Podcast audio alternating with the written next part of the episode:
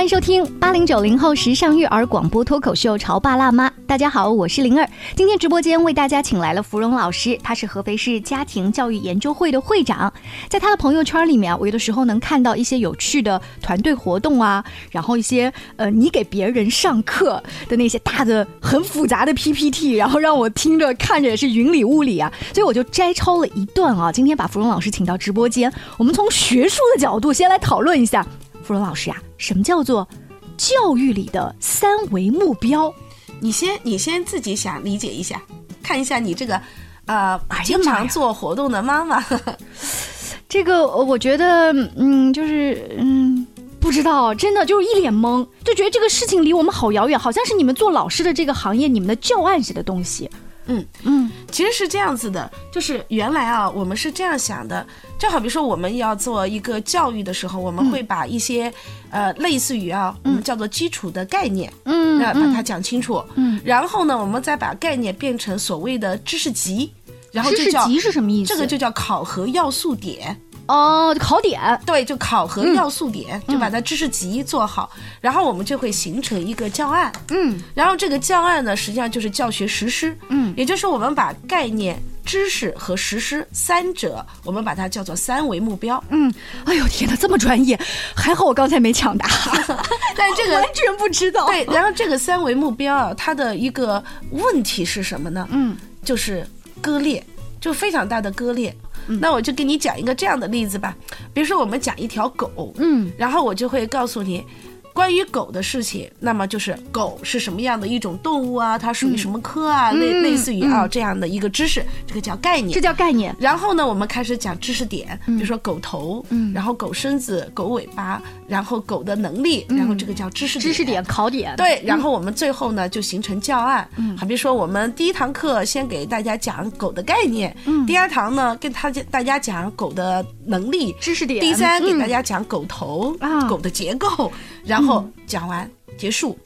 但是一个学生他能了解，他对狗或者这种东西，他能感觉有什么他的兴趣点吗？嗯可就是如果他真的没有接触过这个宠物、这个动物的话，他对他还是只是在书本上而 已。而且孩子可能感兴趣的是，嗯、老师啊，嗯，那你能告诉我？吉娃娃这种狗，它聪不聪明嘛？或者说，为什么哈士奇大家叫它二哈呢？对对、啊，他们可能更关心的是这个。对,对,对，所以这就会造成了就是什么？嗯，就是孩子们在学这些知识的时候，他就会形成排斥。嗯，哦，学这个有什么用啊？哎，芙蓉老师，你说太好了！我忽然想到一个例子啊，以前我们上这个物理课的时候，我觉得，哎，我又不是爱因斯坦，我又不是牛顿，我也成不了他们，对，研究那干嘛呀？但最近啊，天宫课堂就是这个，我忽然觉得，哎，他又利用了孩子们的好奇心，然后也利用了现在的这一些互联网的高科技啊，跟孩子们走得很近。对，他们本来很好奇的说啊，那个头发为什么飞起来，对不对？对那个水味要怎么喝？吸引了我的兴趣，嗯，所以我们说现在的教学，我我在朋友圈里面发了这条，什么时候合肥的孩子也有这种课堂啊？嗯哦，您说的课堂就是指这个天宫这个课堂，对，就是很有输出感，很有就是我们叫做核心素养的塑造感。嗯，嗯其实我们讲一个孩子的我们未来的教育啊，嗯。你要跟他这样讲，比如说灵儿，你说，哎，学物理有什么用啊？嗯，然后呢，我就可能会告诉你啊，灵儿，你可知道我们国家现在被美国卡脖子最狠的是什么？实际上是芯片技术。嗯，而芯片技术核心的是什么？是我们相关的一些模型的建设和一些、嗯、一些技术，就是操作的技术。嗯，包括一些设备，我们设计不出来，嗯、或者我们打磨不到那个精度。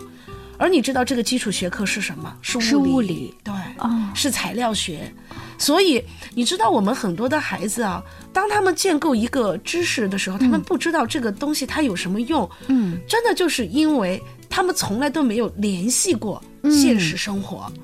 嗯、呃，联系现实生活是因为这个事情我们接触的时候，我只看到它的表面。就像您说那个材料学，或者说在手机里的芯片，也许孩子们都没有打开过手机，都不知道那个芯片，嗯、又怎么会知道甚至材料这么一个抽象的名词？对，所以我们这次呢就做。做了一个小项目，就是我们带了几个孩子呢去参观了一下我们目前合肥市最大的光伏生产企业，嗯、叫大恒光伏科技有限公司。嗯然后它是全部都是机械化的一些，就是智能化的一些生产，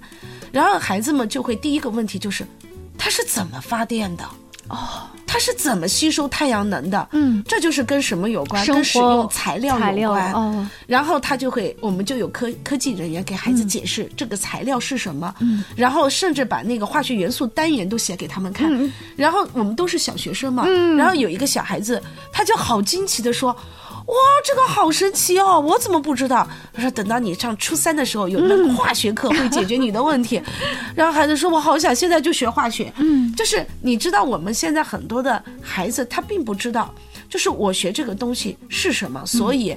真正我们现在要从我们原来的这种特别注重三维的教学过程啊，比如说你概念讲的好不好呀，你知识点讲的全不全啊，你的教学环节是不是都是一环扣一环啊？以前我们都是这么教课的啊，那现在我们就想的是，哎，孩子学完这些东西以后，有什么用？他明天还会嗯翻这个题吗？就是他考完试以后还会翻这个题吗？嗯那如果我们想，如果这样子去解决问题的话，那么我们就会有很多新的思考。例如，如果有个孩子问我，王老师，为什么我要学语文？嗯，那我就会跟他开玩笑，我说你要想写本情书，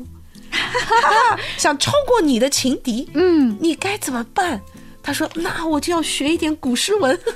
有一点文采，这让这别人就是觉得你你可以啊，追得到我，有这个可能性。对这是您刚才说的，从三维目标走向核心素养当中的核心素养。对。所以在芙蓉老师看，教育里的核心素养到底是什么呢？好比说生物科学，小孩子说：“我为什么要学生物？难道你不想了解生命是什么吗？难道你不了解你是从哪里来到哪里去吗？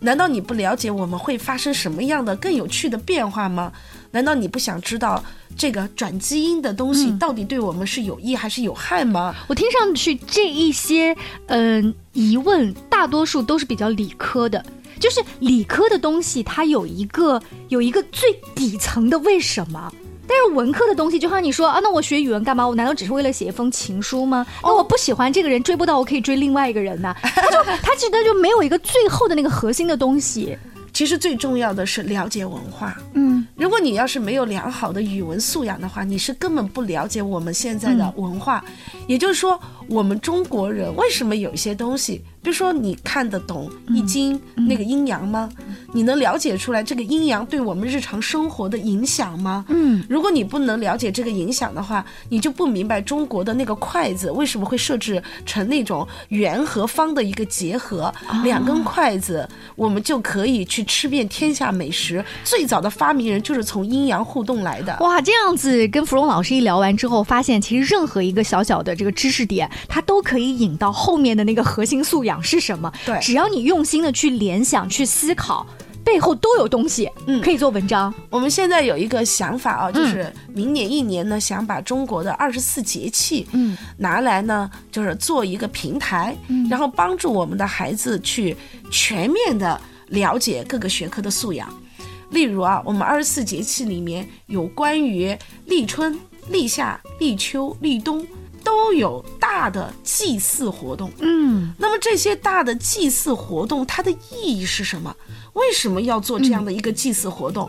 这就是什么政治和历史。是跟文化、跟政治、历史，和甚至跟这个农业东西的本身、天文地理都有关系。对，而且呢，我们要告诉孩子，这个“立”这个字就是一个开始的意思。嗯，所以立正就是我要开始辩证。嗯我们说三十而立，就是三十我要开始我的人生了。嗯那么嗯所以立春也是春天来了，哎，开始了。嗯对，这样让小孩呢能理解这些，而且呢，我们会让孩子呢通过啊我们在二十四节气里面特别有趣的一些啊，比如说你看像惊蛰，嗯，像包括啊像清明，那都有一些物候的变化，嗯那么我们就会让孩子们了解，就中国古代人啊，他们去了解物候变化的时候，你看他们对规律的归纳性，嗯，那么我们现在的很多的学科就是来帮你来做规律归纳的，那就是数学思维，嗯就是如果你没有良好的数学思维，你怎么来做规律的归纳？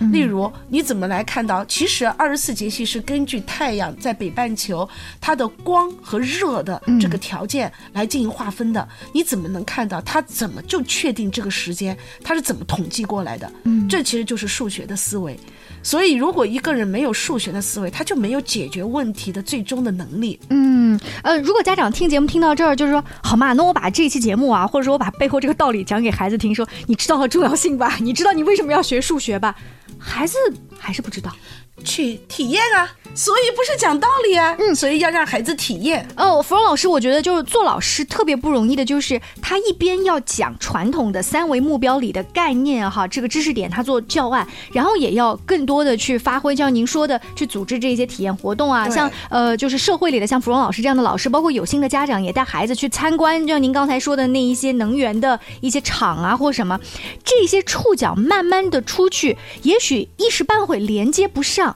但总有一天会引发他一点儿的兴趣也好，思考也好，就就是不是这触角会不连？行，这哦是要清楚的告知孩子的。嗯，因为我们的孩子从他一开始接触学科，你就要清楚的告诉他，我们设立学科的目的不是为了考试，嗯，不是为了你跨过门槛，我们学设立学科的目的是为了你学好语文，你了解中国文化，你有优雅的气质，你谈吐不凡。你想不想要这个？我们学好数学，会让你能抽丝剥茧，能够去解决问题，而且能够在问题面前，你会寻求方法和策略。你想不想要这个？嗯那答案孩子肯定都是想。那要学嘛。好，那接下来我们看看啊，在跟孩子聊天的过程当中，怎么样把芙蓉老师他们这些教育方面的专家，在这个专业内部说的三维目标走向核心素养这样子的理念，落实到我们自己的小家庭当中呢？稍微休息一下，待会儿接着聊。你在收听的是《乔爸拉妈》，小欧零二，叫你变成更好的爸爸妈妈。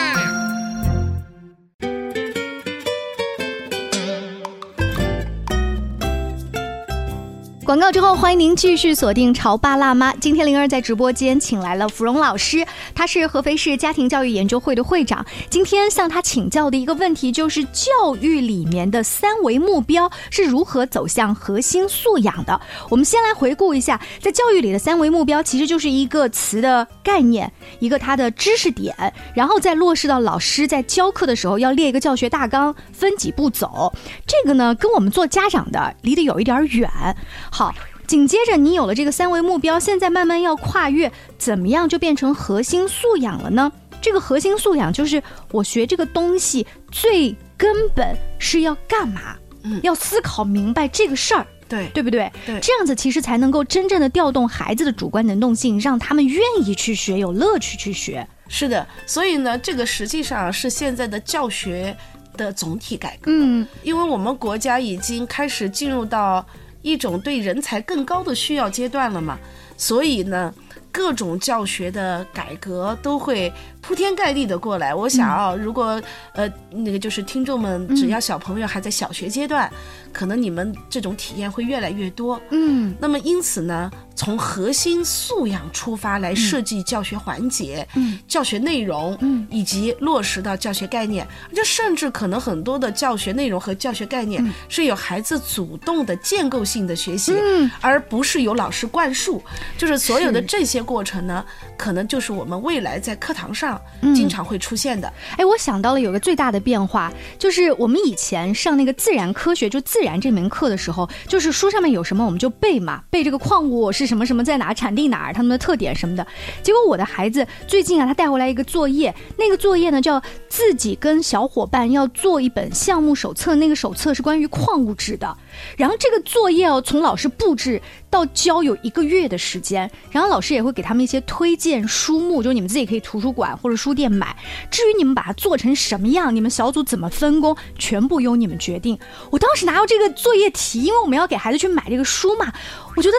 太像大学生要做的事儿了，所以这也是给现在的这个老师们点赞，他们在慢慢的做改变。对对对，呃，你刚刚讲了一个关键词啊，叫太像大学生了。嗯，其实换句话来讲，大学生也懒得做这 些事儿。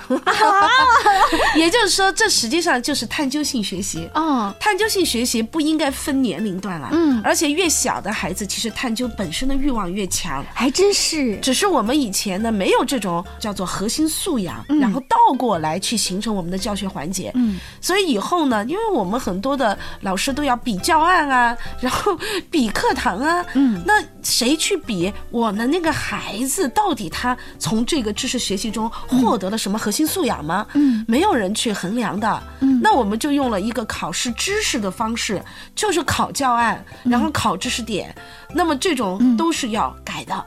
那我们还拿我刚才举那个例子啊、呃来举例，如果不是所有的孩子都喜欢矿物这个小小的学科的话，他有可能在当中练习的是什么呢？就是至少呃，我要自主去选择一本跟这个矿物图书馆里跟这个有关的书，对不对？然后选完回来之后呢，我要跟小伙伴一起做分工，然后我我要至少挑出一两种我还喜欢的蓝宝石、红宝石或者是玛瑙之类的，稍微做一点图片的加工等等。这其实这是一种综合的学习能力。对，而且呃，应该讲啊，就是这个对于我们中国的家长来讲，可能都是一个很有挑战性的任务，嗯因为配合这种核心素养的这种家庭教育。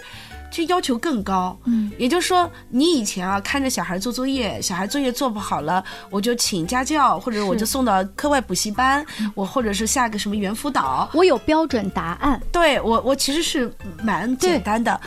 但是现在，当孩子开放性的以核心素养为导向来进行学习的时候，那就是很多家长就说：“你这是给我们家 长来找事事儿儿，对吧 找事儿对，？”就是这其实啊，就是我们家长要做一个转变，嗯就是我们要帮孩子什么。嗯例如，为什么你要去帮孩子买书呢？小孩子可以自己选择去买书，你要从各种环节上，嗯对你都可以促进孩子自己去解决问题。是，然后孩子呢，他们在小组里面就会去遇到什么问题，我去解决什么问题，然后他们的各种素养就能培养好。这当中有一个特别搞笑的素养是什么呢？我本来压根没有想到，我还在说这东西简单，我自己就能搞定。老师说了，你可以独立完成，或者跟小伙伴自主完成。他说我自己就能搞定。但是过一段时间，他说这是我准备的资料，后面是我其他小伙伴的。他选择跟别人合作，可能是因为碍不住面子，可能是因为一个人搞太累了。我不管怎么样，我觉得这也是项目制当中他所学到的东对西。对，对对对，这就是另一个重要的核心素养，就是合作。嗯所以呢，以后呢，我们可能就会提出什么几大核心素养，嗯，然后所有的学科都要把自己的教学贡献核心素养的那个点说清楚。嗯，就是好比说，你一堂语文课，你你给孩子教授一篇课文，叫孩子学一些字词或者是语法，你培养了什么核心素养？嗯，你教了一个数学课，你给孩子做了这道题，你培养了什么核心素养？嗯就是一定要归到你在核心素养上的贡献。嗯，就如果你的这项教学任务不能够完成核心素养，那就对不起，这就无效工作。你这个呃实施教案当时设计的就有问题。对，就是无效工作。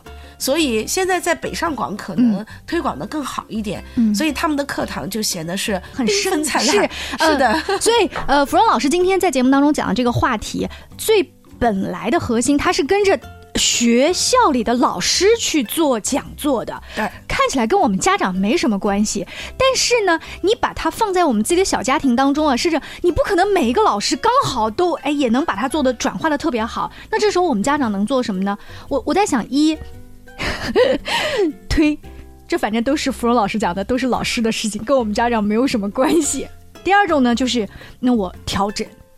啊，老师暂时做不到的，我家长能做什么有效的补充？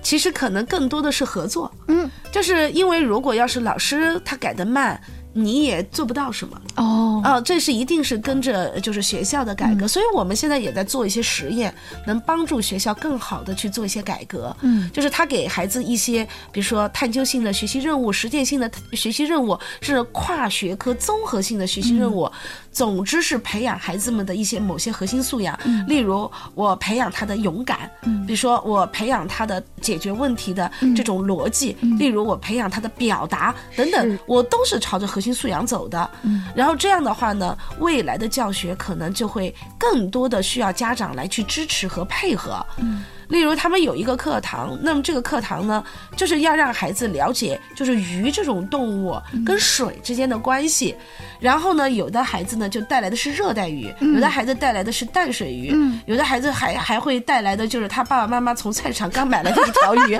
就是他们家没有养鱼嘛，嗯嗯就他把自己家的巨鱼缸搬过来的，嗯有的就是把自己的那个就热带鱼啊，就是搬过来，它就要有温度。然后这时候小孩子就会相互的去观察，然后去分析，然后就会了解哦，这种鱼跟这个，好比说这个为什么海水是咸的，那个人都很难，但是这些海水鱼它就可以。然后呢，这个淡水鱼是什么样的？他们自己去交流，自己发现问题，然后自己再去解决问题。对，然后他们就会理解我们说的这个叫做自然的降水量，嗯跟这个人类的生活之间的一个关联，嗯，所以他们就会慢慢的又影响到，就为什么要出现，如果当降水出现问题的时候，会呈现出来各种问题，例如李自成的农民起义是跟。降水量不足，大量的这个干燥，嗯这个就是核心素养。这种核心素养就是联想，好，我的问题来了，孩子一旦你让他展开联想，他特别能联想，对不对？然后这、呃、是问了很多鱼为什么呀，要生活在海里啊、淡水里啊等等。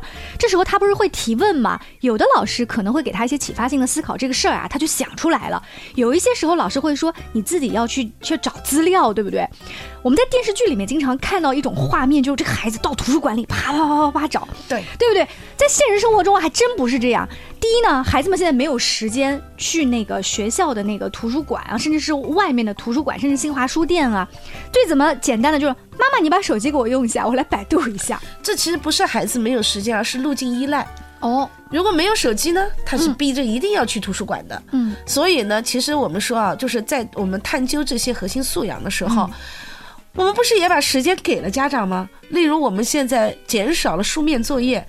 把时间给了家长的目的，就是为了让这些孩子更好的去为了核心素养而学习。嗯，所以，如果遇到这样的事情的话，几个家长组织一下，找一个家长给他带到图书馆去。嗯，孩子有时间，这也是做作业。嗯，而且未来的孩子们的考核。